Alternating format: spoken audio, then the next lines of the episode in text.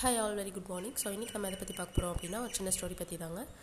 So இந்த story வந்து கடவுள் நம்பிக்கையை பற்றி இருக்கிற ஸ்டோரி மாதிரி தெரியலாம். பட் நான் வந்து நானுமே கடவுள் நம்ப மாட்டேன்.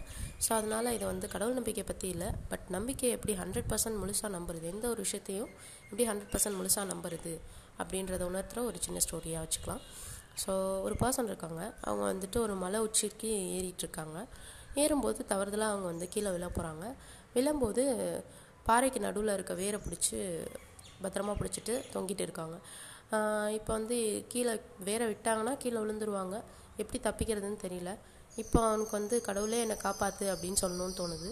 அவன் வந்து உடனே வானத்துலேருந்து ஒரு குரல் கேட்குது நீ தான் எப்போவும் என்னை நம்ப மாட்டியே. இப்போ மட்டும் எதுக்கு என்னை கூப்பிட்ற? அப்படின்னு சொல்லி சொல்கிற மாதிரி கேட்குது அதுக்கு வந்துட்டு அவன் சொல்கிறான் இல்லை நான் உன்னை நம்புகிறேன் என்னை எப்படியாவது காப்பாற்று அப்படின்னு சொல்லி அவன் சொல்லுவான்.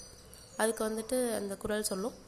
சரி நான் உன்னை காப்பாற்றுறேன் நீ அந்த வேர்லேருந்து கையெடு அப்படின்னு சொல்லி சொல்லுவான். இல்லை அதை விட்டால் நான் கீழே விழுந்துருவேனே அப்படின்னு சொல்லி அவன் சொல்லுவான். அதுக்கப்புறத்துலேருந்து அந்த குரல் வந்து கேட்காது. ஸோ அதை விட்டால் கீழே விழுந்துருவேன்னும் போது அந்த குரல் வந்து அதுக்கப்புறம் கேட்காது. ஸோ எஸ் மக்களே.